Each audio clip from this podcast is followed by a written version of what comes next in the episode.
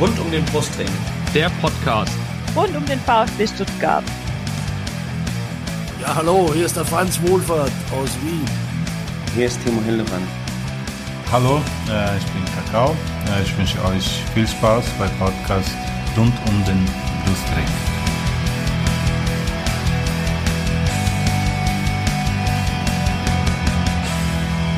Herzlich willkommen zum Podcast rund um den Brustring. Mein Name ist Lennart und dies ist die 30. Sonderfolge unseres Podcasts und es ist keine gewöhnliche Sonderfolge.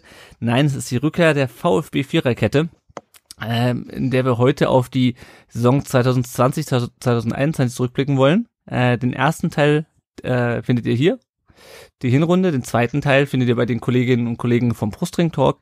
Den dritten Teil die Vereinspolitik bei der Nachspielzeit. Und den vierten Teil, ein Q&A, findet ihr bei den Kollegen von VfB SDR. Und wie sich das für die Viererkette gehört, bin ich natürlich nicht alleine hier in der Leitung, sondern habe drei Leute von drei anderen Podcasts dabei. Ich begrüße mal ähm, alphabetisch vom Podcast her. Erstmal herzlich willkommen vom Brustring Talk Jasmin. Hallo. Und von der Nachspielzeit ist der Ron dabei. Hallo Ron. Hallo. Und schließlich von VfB SDR der Ricky. Hi, Ricky. Einen wunderschönen guten Tag. Ja, es ist zwei Jahre her, dass wir uns das letzte Mal so zusammengesetzt haben in der Runde, um über eine, ähm, über eine, auf eine Saison zurückzublicken. Äh, und ich weiß noch, vor zwei Jahren haben wir das live gemacht im Fanprojekt in Stuttgart. Ähm, und äh, in der Pause zwischen den äh, ersten beiden Segmenten und den letzten beiden, äh, da hat jemand äh, mit, seiner, mit seiner Gitarre sich hingesetzt und hat gesungen, immer wieder dieser scheiß VfB. Da sind wir doch jetzt in einer wesentlich komfortableren Situation. Ähm, aber so richtig gut war die Stimmung ja vor der Saison nicht. Äh, Ricky, was war denn deine Erwartung an diese, an diese Saison 2021? Also ganz ehrlich, ich war einfach äh, gespannt darauf, wie der VfB sich halt allgemein in der Bundesliga präsentieren wird, weil die Mannschaft an, an und für sich fand ich eigentlich schon cool. Mhm. Ich konnte halt nicht einschätzen, ähm, wie weit das in der Bundesliga gehen kann. Wie, wie weit sind die Spieler schon, weil das die Potenzial haben, das konnte man, denke ich mal, in der zweiten Liga schon sehen. Aber wie weit das jetzt in der Bundesliga gehen kann, da war ich mir nicht ganz sicher. Ähm, wobei ich dazu sagen muss, nach den ersten Spielen, also ich meine damit jetzt nicht äh, Mainz und Freiburg, sondern die Testspiele, hatte ich eigentlich schon ein deutlich besseres Gefühl, weil man gemerkt hat, dass, dass der VfB sich weiterentwickelt hat und ähm, dass man vor allen Dingen viel, viel Tempo hatte in, im Spiel und das ist ja wichtig, um in dieser Bundesliga bestehen zu können. Ja, naja. Ja, wir hatten ja, wir haben auch nur, äh, euch gefragt, äh, liebe Hörerinnen und Hörer, was waren denn, ähm, ähm, nee, das war die Umfrage vor der Saison, wenn ich es richtig sehe, ne? Jasmin? Hilf mir nochmal ja. auf die Sprünge mit unserer Umfrage. Ja. Genau. Vor der Saison ähm, wurde gefragt, auf welchem v Platz steht der VfB nach der Rückrunde. Und ähm, 64 Prozent haben gesagt, auf Platz 13 bis 15. Jasmin, was waren deine Erwartungen tabellarisch? auch eigentlich in dem Bereich. Also ich hatte es vielleicht eher auch gehofft, dass es ähm, jetzt nicht Relegation oder drunter ist, aber jetzt so komplett positiv war ich jetzt auch nicht eingestellt. Es hat vielleicht auch einfach damit zusammengehangen, dass jetzt die Zweitligasaison jetzt ja auch nicht so rund verlief und mhm. man da jetzt ja auch nicht, es gab einfach nicht diese Euphorie auch, die es einfach das letzte Mal gab, also beim Aufstieg. Das war eines Mal sicherlich auch die ganze Corona-Situation, dass man es halt eben daheim miterlebt hat, aber die Spiele waren halt auch echt nicht gut und es war ja auch relativ langes äh, Zittern noch und hat dann ja auch profitiert einfach von den anderen Vereinen, die auch äh, wenig Punkte geholt haben. Mm, ja, ja, das stimmt, uh, unter anderem dem HSV. Ähm, und bevor wir jetzt gleich auf die Spiele blicken, Ron, ich hatte so ein bisschen vor der Saison das Gefühl, dass wir in der Abwehr eigentlich relativ wenig Probleme haben. Da hatte ich Gefühl, Gefühl, das Gefühl, wir stehen recht stabil, aber ich wusste nicht, wer die Tore schießen soll in dieser Bundesliga. Ging es dir ähnlich oder hast du was bei dir andersrum? Nee, äh, ging, ging mir schon ähnlich. Ähm, die, die Frage war ja tatsächlich, haben wir, haben wir einen Sturm, der, äh, der auch in der Bundesliga performen kann?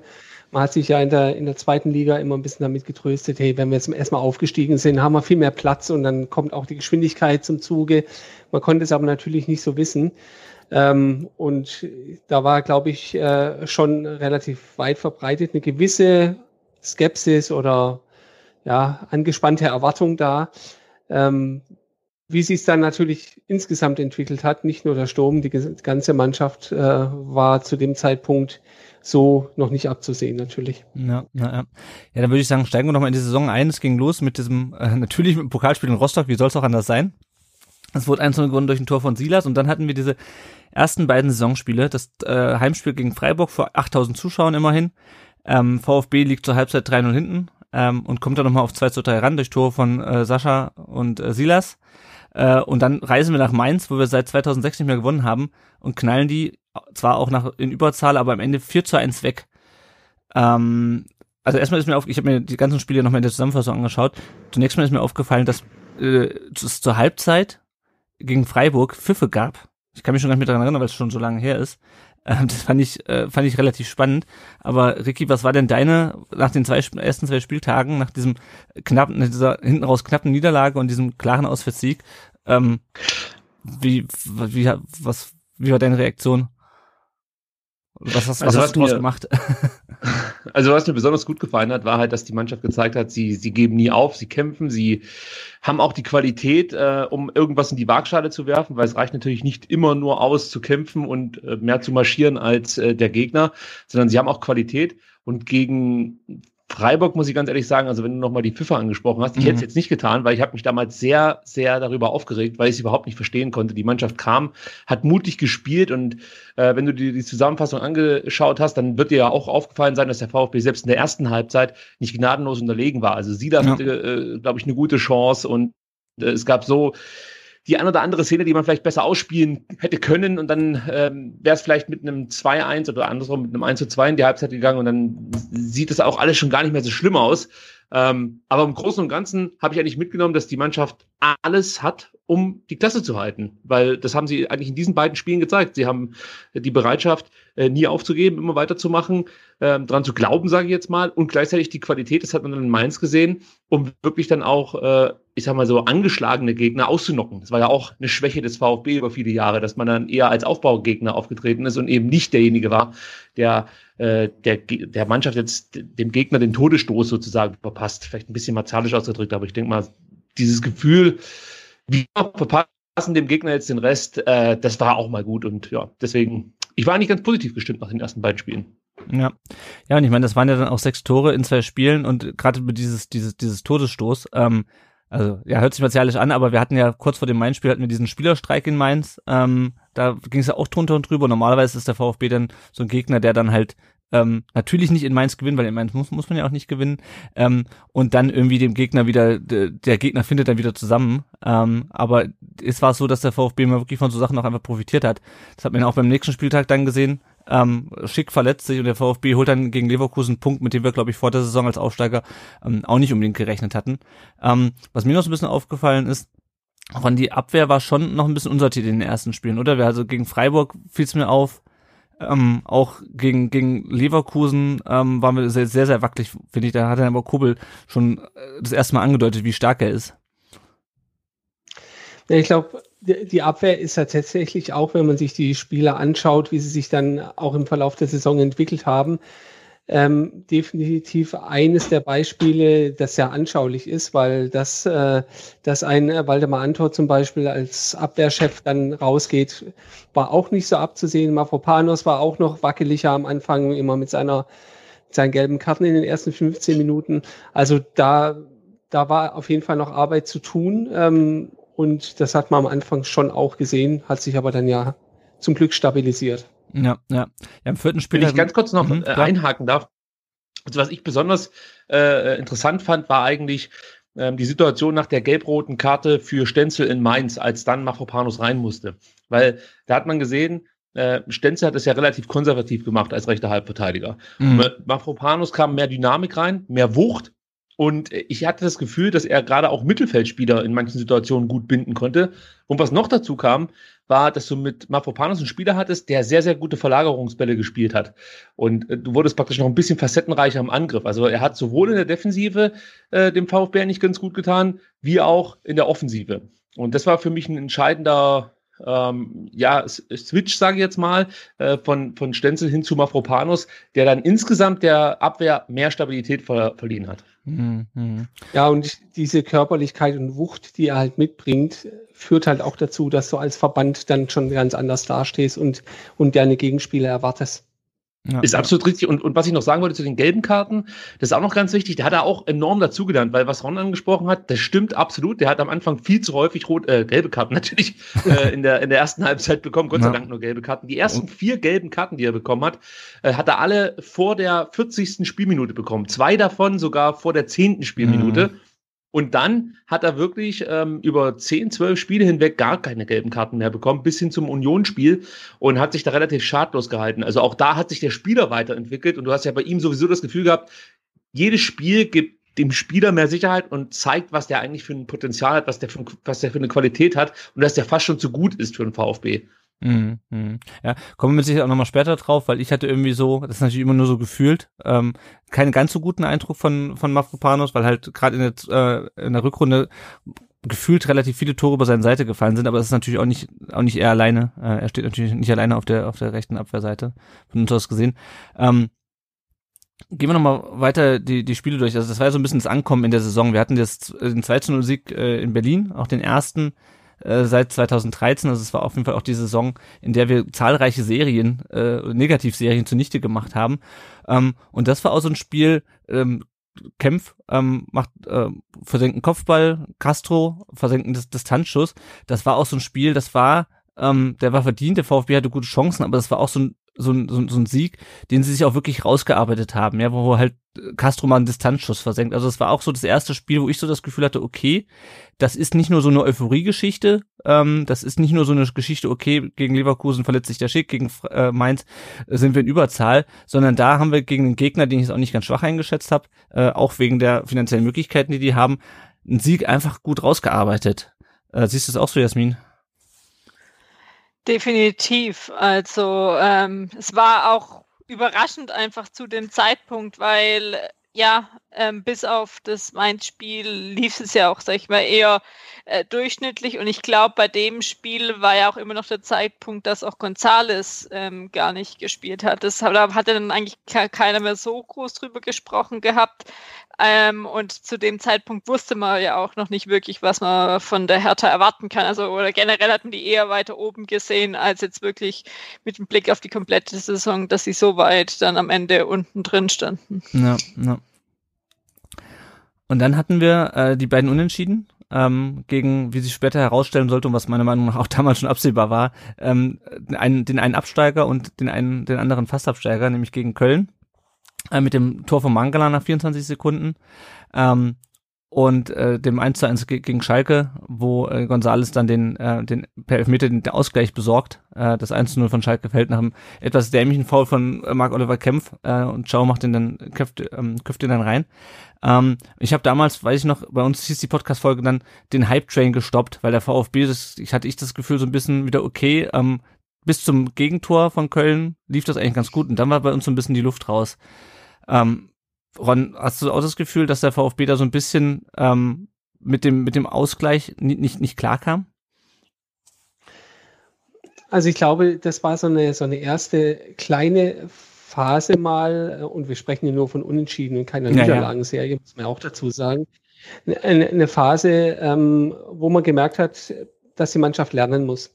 Ähm, was sie dann ja auch getan hat, aber wo man äh, in diesen Spielen durchaus den Eindruck haben konnte, dass dieser Zug, der dann benötigt wird, um auch nach, nach Rückschlägen innerhalb eines Spiels dann einfach weiterzumachen, wie sie es dann später so hervorragend gemacht haben, dass der noch nicht ganz so da war und erst am Entstehen war. Ja, ja, ja.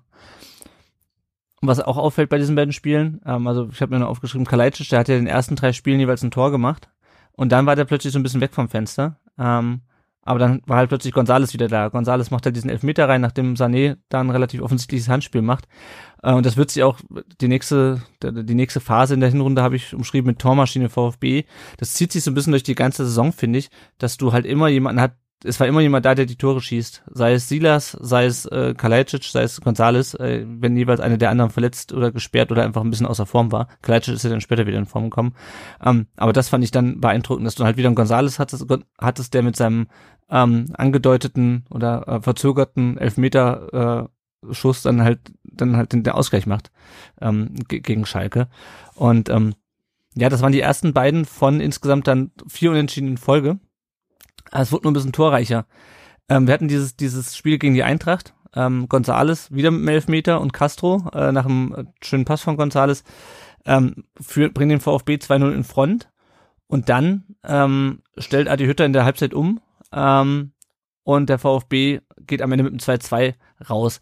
Und Ricky, es wurde ja immer mal so ein bisschen zwischendurch gesagt, ja, Materazzo, Ingame-Coaching nicht so seins, das wurde ja, glaube ich, auch schon in der zweiten Liga manchmal thematisiert, ähm, dass dieses Spiel wurde so ein bisschen als, als Beispiel herangenommen dafür, dass Materazzo ähm, nicht so gut auf Veränderungen seines Gegenübers während des Spiels reagieren kann.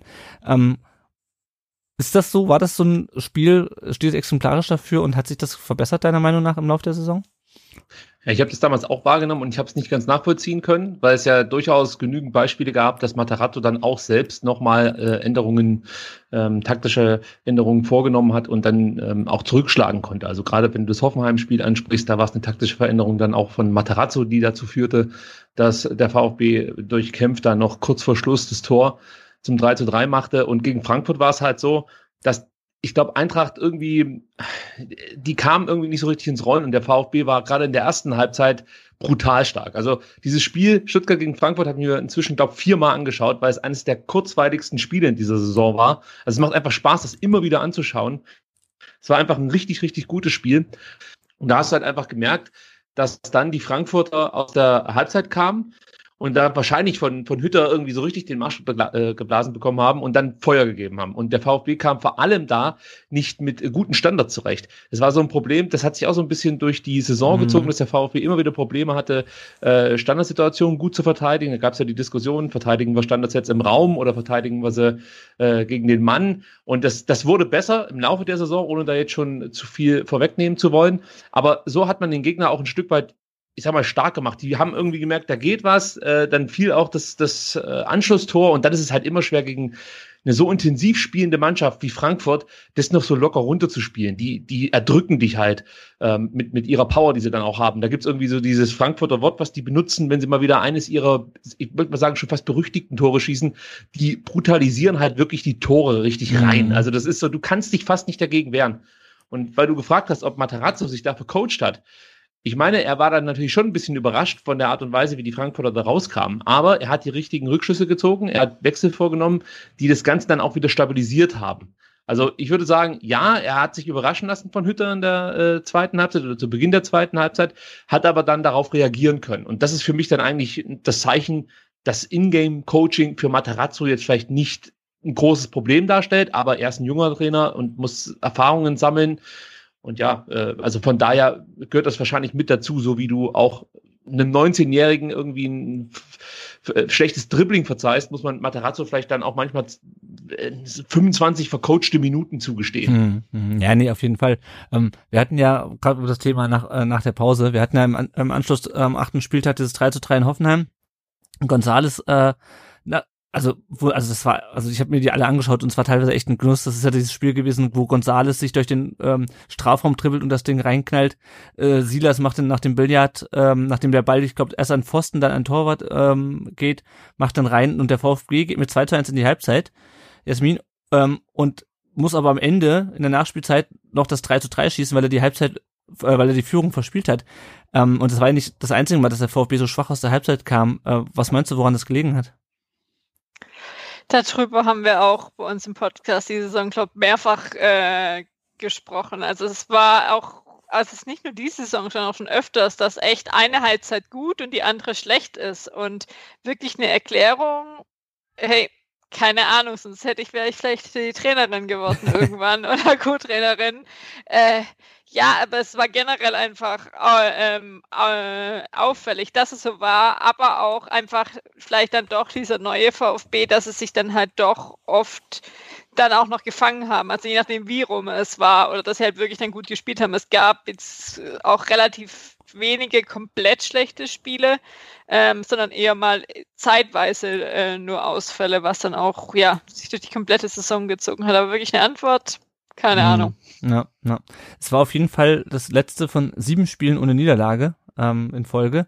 Denn am nächsten Spieltag ging es gegen die Bayern ähm, und da hat Kulibali nach einem herausragenden Konter das, das ähm, 1 zu 0, glaube ich, war es da, doch war es 1 zu 0 geschossen. Ähm, und wir hätten auch noch ein Tor geschossen, äh, direkt nach dem Ausgleich, wenn ähm, Manuel Neuer nicht sein Reklamierarm fast abgefallen wäre. Ähm, Bayern natürlich unglaublich individuell, unglaublich stark. Also das hat man bei den Toren gesehen. Ähm, die kann man eventuell verteidigen, aber es war schon extrem schwer, äh, die Gegentore. VfB aber trotzdem mit, mit, mit sehr vielen Chancen. Äh, und ich meine, ja, Bayern-Spiele in der Vergangenheit waren das Bonusspiele, Ron. Ähm, wie hast du es diese Saison gesehen?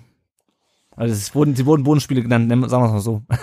Genau, ja. Bonusspiele gibt's ja eigentlich nicht in einem sportlichen Wettbewerb, aber die Aussicht auf Erfolg ist natürlich relativ gering. Ich fand ähm, insbesondere ähm, in der Hinrunde das Spiel gegen Bayern eigentlich insofern sehr erfrischend, weil die Mannschaft so gespielt hat, wie man es erwarten kann, nämlich relativ sorgenlos und frei von der Leber weg. Es gab nichts zu verlieren. Ähm, dass, dass, äh, dass natürlich Koulibaly das Tor geschossen hat und dann vielleicht äh, leicht ungeschickt äh, den, den Arm von Neuer gestreift hat. Ähm, war auf der einen Seite hervorragend, auf der anderen Seite dann ein bisschen schade, aber ähm, eigentlich ist der VfB so aufgetreten, wie man in dieser Situation, in der äh, der VfB als Aufsteiger war, gegen Bayern spielen muss. Mm, mm. Ja. Und dann kam ähm, das Spiel in Bremen und was ich eben noch unterschlagen hatte, äh, Gonzales hatte sich ja gegen Hoffenheim verletzt ähm, das macht aber nichts, weil dann nämlich Silas wieder kam äh, und äh, ein Doppelpack schnürte, erst ein Elver, äh, nachdem ja nur Gonzales verletzt äh, keine Elver sch äh, schießen kann. Und dann dieses Tor ähm, auf der Linie. Es war nebenbei noch äh, der erste Sieg in Bremen seit 14 Jahren. Auch äh, diese Serie wurde damit gebrochen. Ähm, und ähm, ja, ich weiß gar nicht, ob wir über dieses Tor noch, noch, noch groß reden wollen. Ähm, brauchen wir, glaube ich, nicht. Ich würde über, über das nächste Spiel reden. Es sei denn, es hat noch jemand von euch was zu diesem Bremen-Spiel. Weil das war, glaube ich, also für mich. Ich will nur einmal ja. sieht das ganz kurz hervorheben, ja. weil das war für mich äh, wirklich extrem, wie, wie gut sie das sofort in der Bundesliga zurechtkam. Weil mhm. das war ja auch so ein Thema, zweite Liga, äh, sie das, ja, sieht alles ganz cool aus. Äh, auch oft kritisiert. Ich, äh, ich, ich fand ihn einfach sofort geil. Also als er beim VfB ja aufschlug und wir hatten einen Spieler, der echt mal schnell war und auch Dinge macht mit dem Ball, die man so vielleicht selten in Stuttgart gesehen hat. Äh, das fand ich erstmal cool und ich gebe jedem recht, der sagt, ah, da war aber auch viel Quatsch dabei und äh, unnötige Übersteiger und so. Das stimmt schon, aber da bin ich dann, also das mag ich dann schon trotzdem auch, muss ich zugeben, auch wenn es manchmal wenig effizient ist. Aber das wurde ja Gott sei Dank dann besser in der, in der Bundesliga. Und das hat mich wahnsinnig beeindruckt, wie der da äh, in die Bundesliga kommt und sofort da war. Also du hast das Gefühl, der spielt hier irgendwie schon seit zwei, drei Jahren Bundesliga, der hat keine Angst vor irgendwelche Zweikämpfe, ja. der trifft viele kluge Entscheidungen, bereitet Tore vor, schießt selber Tore. Also sieh das äh, in dieser, ich sag mal, in dieser ersten äh, Saisonhälfte, ja, kann man ja so sagen. Also das war schon bärenstark. Ja, und das war ja auch, ich man hat auch wirklich die Entwicklung gesehen. Also auch immer noch, man muss auch bedenken, als junger Spieler und da jetzt mal kurz, wir hatten ja auch noch ein paar andere ähm, Umfragen und wir hatten vor der Saison bei uns im Brustring Talk auch gefragt, was sind die Schlüsselspieler der Saison und da war Silas wirklich hinter Castro und äh, vor Tommy, also gerade so in der äh, Mitte und wirklich mit kaum Stimme und nach der Saison war er dann unter den Top 3 von den, sag ich mal, Schlüsselspielern, was unsere Hörer so gesagt haben. Ja, und es war ja dann am zehnten Spieltag, war es auch schon schon seine Saisontreffer 4 und 5. Ne? Also für einen jungen Spieler, der gerade in die Bundesliga reinkommt. Äh, und ich meine auch dieses, wie er das 2 zu 0 macht, äh, das, das, äh, das was 2 zu 0 macht, dass er da sieht, dass Toprak und, und äh, Pavlenka das nicht unter Kontrolle haben, dass er dazwischen spritzt. Ich meine, wie er den Ball dann reinmacht, da haben wir lange und ausführlich drüber diskutiert über die Saison. Aber das zu erkennen, ja, und diese Geilheit zu haben, dann auch eine Bude zu machen, da kommen wir gleich beim nächsten Spiel auch noch drauf.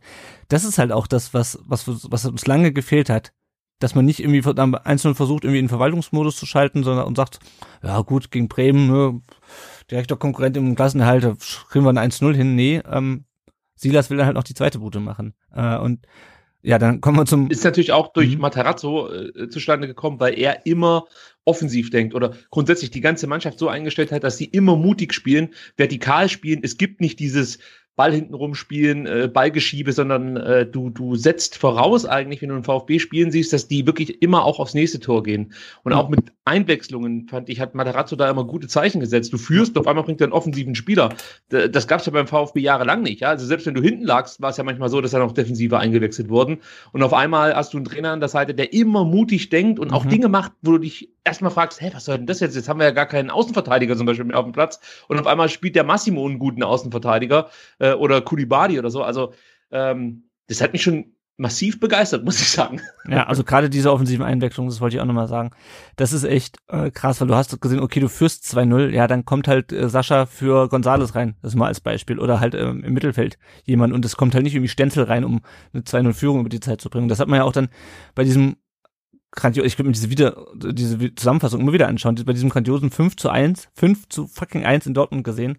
Ähm, weil die haben auch nicht aufgehört. Ja, du könntest sagen, okay, 3-0 in Dortmund, das, das, das, das langt jetzt, beziehungsweise, ähm, ich weiß gar nicht mehr, in welcher Reihenfolge die gefallen sind. Ich glaube, der Ausgleich von Rainer, der, das war der Ausgleich von Rainer, ne?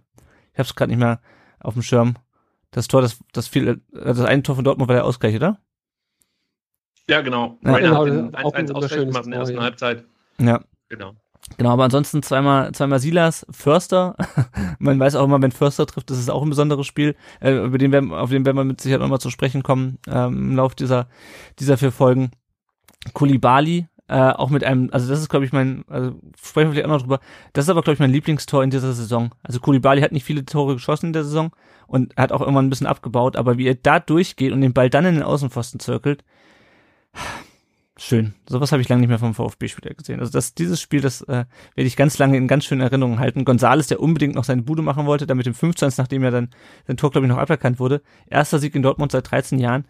Ron, ähm, bestes VfB-Spiel seit, seit Ewigkeiten, oder? Also ich meine, wir haben immer mal wieder 5-1 gewonnen, aber halt nicht so und nicht in Dortmund. Ja, also ähm, ich, ich, ich will nicht, nicht in Superlativen verfallen, aber so ein bisschen war es natürlich vorher schon. Saison ist wirklich okay gelaufen. Ähm, man performt besser als erwartet, aber jetzt kommt man zum BVB. Ähm, und das ist ähnlich wie Bayern eigentlich. Äh, da wirst du nicht viel holen. Ähm, und als dann ein Tor nach dem anderen fiel, wenn auch vielleicht mit dem kleinen Dämpfer nach, dem 1-1, war das schon so wie äh, Weiland das Spiel äh, der Naz deutschen Nationalmannschaft bei der WM gegen, gegen Brasilien, weil es einfach nicht zu glauben war, A, dass Mhm. man tatsächlich diese Tore schießt und dann auch, wie die Mannschaft gespielt hat, wie ja, entfesselt kann man sagen. Alle Bock gehabt zu spielen, alle nach vorne, jeder für jeden. Äh, es war eigentlich das Idealbild ähm, einer Fußballmannschaft an dem Abend, wenn man so will. Ja, ja, ja. Und übrigens, Kulibali trifft gegen Bayern und gegen Dortmund. Ja. Das muss man auch mal erwähnen. Also auch Ja. der hat ja in der Saison davor noch in der Oberliga gekickt. Mhm. Und äh, bei, eins muss ich noch anbringen, weil du vorhin gesagt hast, dein Lieblingstor war das, äh, das 1 zu 4 oder praktisch das 4 zu 1 durch Mhm. Kulibali. Äh, wollte ich noch ganz kurz mein Lieblingstor äh, droppen, wie die jungen Menschen heutzutage sagen. Und zwar das 1 zu 1 von Nico Gonzalez in Hoffenheim. Das war Peak Gonzalez, äh, als er sich dann leider Gottes äh, kurze Zeit später verletzte. Äh, da war ich schon sehr, sehr traurig. Aber dieses Tor ähm, zum 1 zu Ja. 1, das fand ich genial. Das war auch, wäre auch bei mir auf Platz zwei auf jeden Fall. Ja. Ähm, und ich habe ja dieses Segment oder diesen Teil der Hinrunde, diese sechs Spiele, das sechste ist jetzt das 2 zu 2 gegen Union, äh, Tormaschine genannt. Und ich sag schon 2 zu 2, der VfB hat da in sechs Spielen 15 Tore geschossen. Äh, das ist schon, also wir sind es einfach nicht gewohnt. Ich komme auch dann, äh, wenn wir am Ende sind mit der Hinrunde nochmal darauf, ähm, wie sich diese Hinrunde vergleicht mit den Hinrunden in, in den letzten Jahren. Ähm, und mal kurz auf dieses Wusstest du eigentlich, dass, jetzt muss ich dir schon wieder das Wort fallen, aber es ist echt, weil, weil die Beobachtung genau richtig ist, äh, als Union oder ja, als Union in Stuttgart zu Gast war, waren das die beiden Mannschaften hinter Bayern natürlich, die die meisten Tore erzielt Mhm. haben zu dem damaligen Zeitpunkt. Ja. Das muss man halt auch mal erwähnen. Also das sind halt ähm, zwei eigentlich Ausreißer, die du so selten erlebst, aber zu dem Zeitpunkt war Stuttgart und Union wirklich offensivmäßig äh, das Nonplusultra in der Liga. Ja, und vor allem auch die meisten, also die dritt- oder viertmeisten Torschüsse. Ja, also das ist halt, ja, also das ist, das ist wirklich was, also man kann, diese Saison, ähm, dass die so super gelaufen ist, das, das wissen wir alle, aber es sind echt nochmal so, so, so einzelne Sachen. Ja, auch, dass wir halt nicht hinten raus, du weißt, okay, wir liegen zurück und wir verkacken. Nein, wir holen gegen, gegen äh, Hoffenheim noch das 3 zu 3 und auch gegen Union äh, liegen wir 2-0 hinten und dann kommt halt Sascha und macht halt in äh, zwei, zehn Minuten noch zwei Buden ähm, und es, du spielst 2-2 und plötzlich äh, die anderen treffen nicht, dann ist äh, halt Kalajdzic wieder da äh, und macht sein, ich weiß gar nicht, das waren, müssten dann die Buden 4 und 5 auch gewesen sein oder 5 und 6 auf jeden Fall. Ähm, dann war halt Sascha wieder da. Und es war natürlich auch noch aus einem anderen Grund ein sehr emotionales Spiel, weil das war das erste Mal ähm, seit der Relegation, dass wir wieder gegen Union gespielt haben. Äh, Ich habe damals auch einen Blog, äh, einen Text bei uns auf dem Blog verfasst. Jasmin, wie ging es dir vor dem, vor dem Spiel? War das für dich was Besonderes? War es dir nach zwei Jahren egal? Ich muss sagen, damals Union, in der Zeit war ich gerade in drei Monate in Spanien und habe das gar nicht so mitbekommen. Also klar, ich habe die Relegationsspiele gesehen gehabt, aber ich war halt weder bei beiden Spielen nicht im Stadion und war auch echt in der Zeit mit gar niemand groß VfB-mäßig vernetzt, außer ein bisschen was mitzubekommen. Von dem her war es für mich jetzt nicht vielleicht so besonders wie für andere, die halt dann auch in Berlin im Stadion waren, das wirklich hautnah miterlebt zu haben. Aber trotzdem mit dem her äh, sind schon und du hattest ja dann auch äh, dann oder mit Union, ja, die Geschichte ähm, gab es schon und wie es dann doch ausging, ja, war ähm, überraschend und ja, Union hat ja auch also bis zum Ende wirklich dann oben mitgespielt, wo man vielleicht dann auch doch ein bisschen auch überrascht sein kann darüber. Ja, also man hat auf jeden Fall gesehen, wie gefährlich Union ist. Ähm, also dass die schon, dass die eine gute Runde spielen, das war zu dem Zeitpunkt auch schon klar. Ricky hat es eben auch schon angesprochen, was die Anzahl der Tore anging. Ähm, und die war halt schon gnadenlos. Und da, es war auch gut, dass wir da noch den Ausgleich äh, gepackt haben. Ich glaube auch für das Seelenheil aller, aller VfBler. Also ich war damals in, in, ähm, in Berlin dabei. Ähm, für mich war es gut, dass wir das Spiel, dieses Spiel nicht verloren haben. Über das zweite ähm, reden wir gleich noch. Und dann hatten wir in der Hinrunde noch äh, ein, zwei, drei, vier, fünf, sechs Spiele, wenn ich richtig zähle. Äh, nee, fünf Spiele und noch ein Pokalspiel. Und das habe ich so ein bisschen überschrieben äh, mit angekommen in jeder Hinsicht. Denn dann hatten wir ähm, zwei Ligaspiele, äh, eins kurz vor und eins kurz nach Weihnachten, äh, die wir beide mit 0 zu 1 verloren haben. Zuerst in Wolfsburg, ähm, nach einem Billardfreistoß von, von Brekalo äh, und einer unterirdischen Leistung vom Schiedsrichter Bart Stübner, äh, der dem, v, dem, dem VfB einen Elfer versagt hat und äh, Wolfsburg meiner Meinung nach ein bisschen zu Unrecht das Tor aberkannt hat. Ähm, aber es war am 13. Spieltag äh, Ron das erste Mal, dass der VfB ohne Tor blieb. Ähm, ist auch äh, ohne eigenes Tor. Es ist auch ungewöhnlich und unterstreicht, denke ich, auch nochmal die, die Torgefährlichkeit, die der VfB einfach in der Saison an den Tag gelegt hat, oder? Das zum einen. Ähm, ich finde aber, eigentlich noch, noch bemerkenswerter, dass man trotzdem gegen eine der Überraschungsmannschaften, kann man ja sagen, der Saison, ähm, die auch schon, schon da relativ gut performt haben, trotz allem ähm, relativ gut mitgehalten hat und am Ende nur 1 zu 0 verloren hat. Mhm. Ähm, und das Ganze dann auch durch ein mehr oder weniger glückliches Tor von Brekalo, ja, dieses Billardfreistoß-Tor, was da, was dann da in, ins Tor reingefallen ist.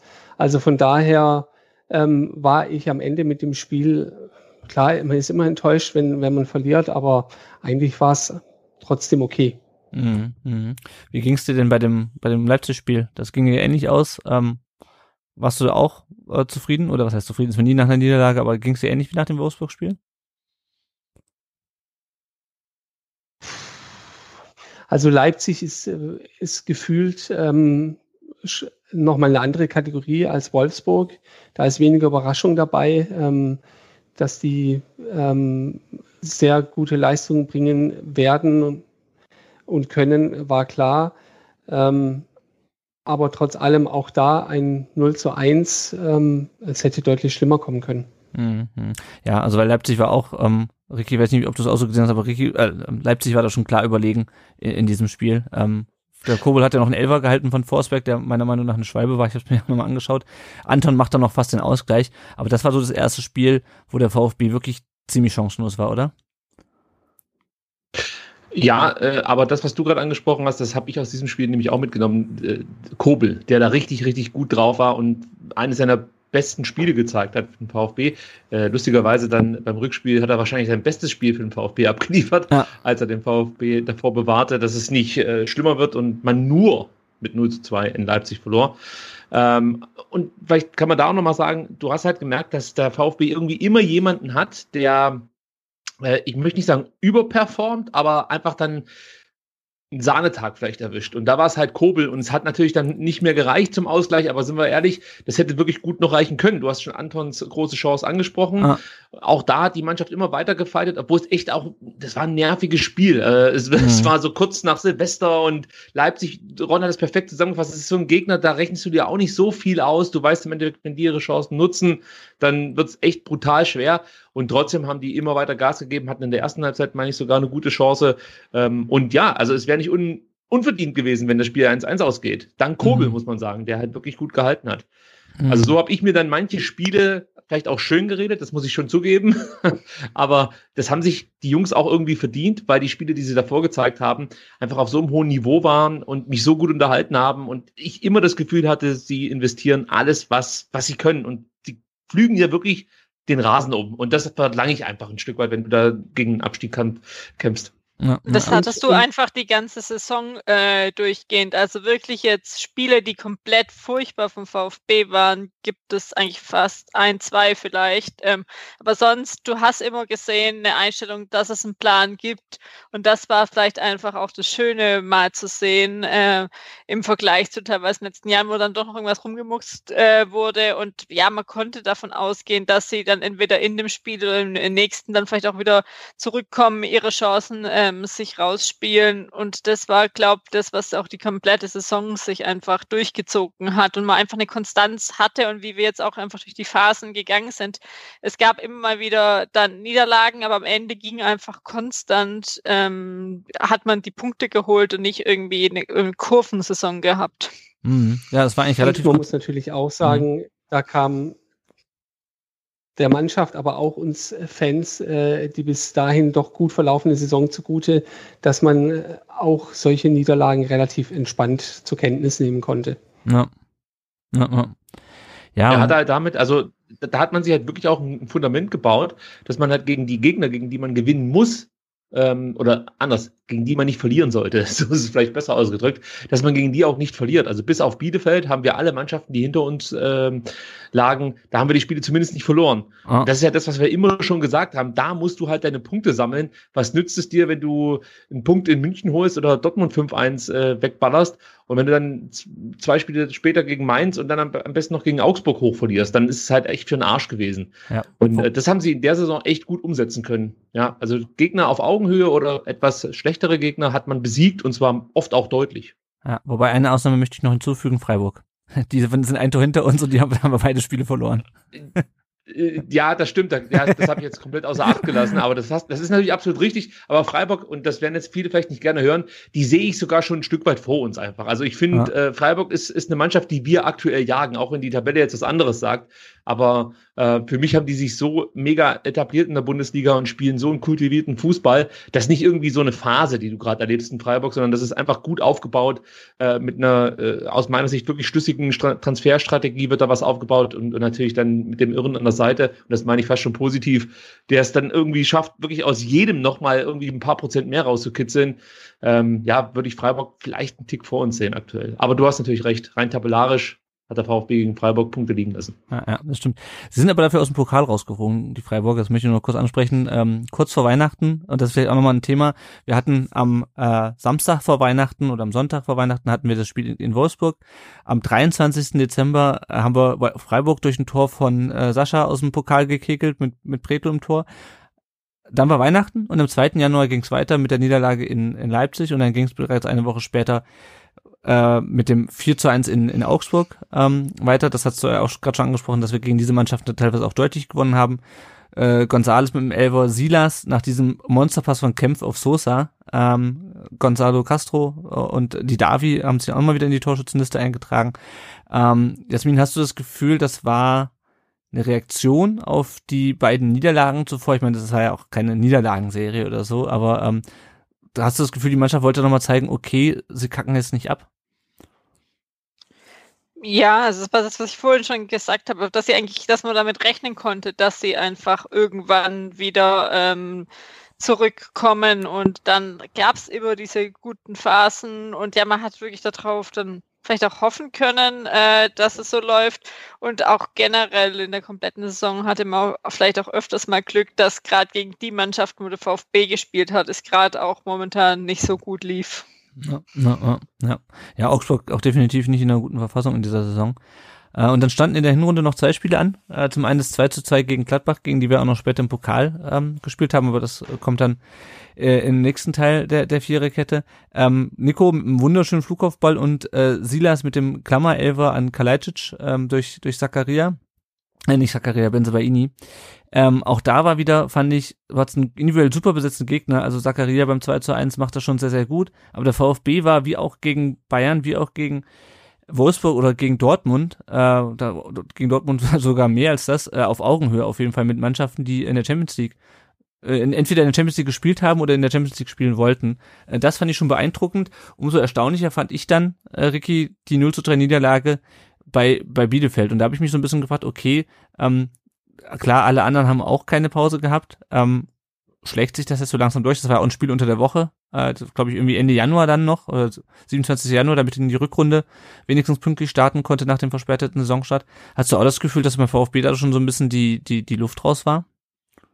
Auch konditionell? Ich habe mit ja, ich habe mir da auch Gedanken drüber gemacht, ab wann sich sowas eigentlich zeigen könnte. Aber wenn ich mich richtig erinnere, war das ja damals äh, gegen Bielefeld so, dass unsere wichtigsten Offensivspieler gelb gesperrt waren. Mhm. Gonzales und Silas. War das genau. nicht das Spiel? Ja, das war das Spiel. Also du hattest dann praktisch eigentlich frische Kräfte drin, um äh, ja, relativ vertikal und mit Power zu spielen. Aber Bielefeld hat es halt verdammt gut gemacht und der VfB hat seine Chancen nicht genutzt. Also Bielefeld hat im Endeffekt das gespielt, was der VfB oft zuvor gegen stärkere Mannschaften so auf den Rasen gebracht hat.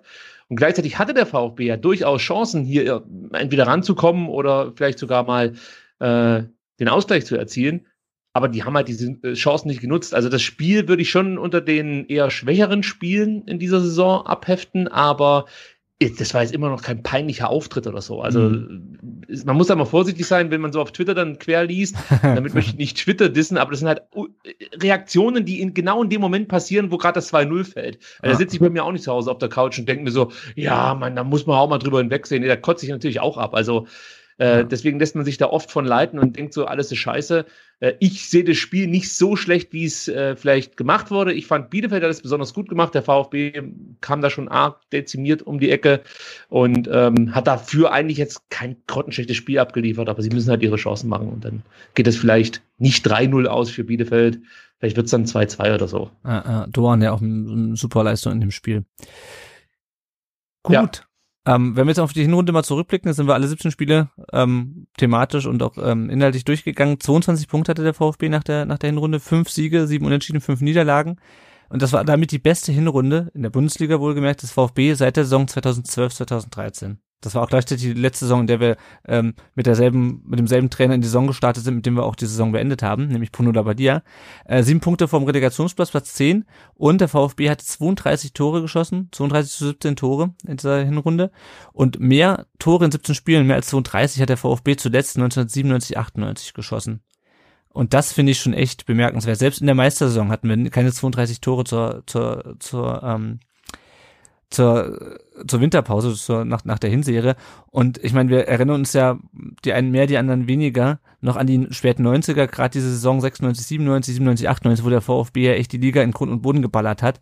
Ähm, und dieses Gefühl wieder zu haben, dass du halt wie damals auch nicht unbedingt ein magisches Dreieck hattest, aber doch immer wieder jemand da ist, der halt seine Buden macht und nicht nur eine, sondern vielleicht auch mal zwei oder drei in dem Spiel. Das fand ich schon, das fand ich schon ziemlich geil. Ähm, ich würde nochmal auf ein paar Fragen eingehen. Ähm, bevor ich dann nochmal von euch so ein bisschen das Fazit zur Hinrunde ähm, hören möchte. Also äh, Leute haben geschrieben hier, geil, Hammer, ähm, gibt's was Besseres als 5 zu 1 gegen Dortmund zu gewinnen? 5 zu 1 in Dortmund und ich liebe es, ich liebe den VfB, ich liebe euch. Danke, das gehen wir gerne zurück. Ähm, schon die ersten beiden Spiele haben mich überrascht, mutig, dynamisch, zielstrebig, da haben wir auch schon drüber gesprochen. Äh, eine Frage ist, wo war der erste Moment, an dem ihr gemerkt habt, dass Silas vor der Explosion steht? Jasmin, hast du dann ein Spiel, äh, wo du sagen kannst, da habe ich mir, okay, der Typ, wir haben ja eben schon ein bisschen über, über ihn gesprochen, der Typ, der äh, kann noch mehr, als er in der zweiten Liga gezeigt hat?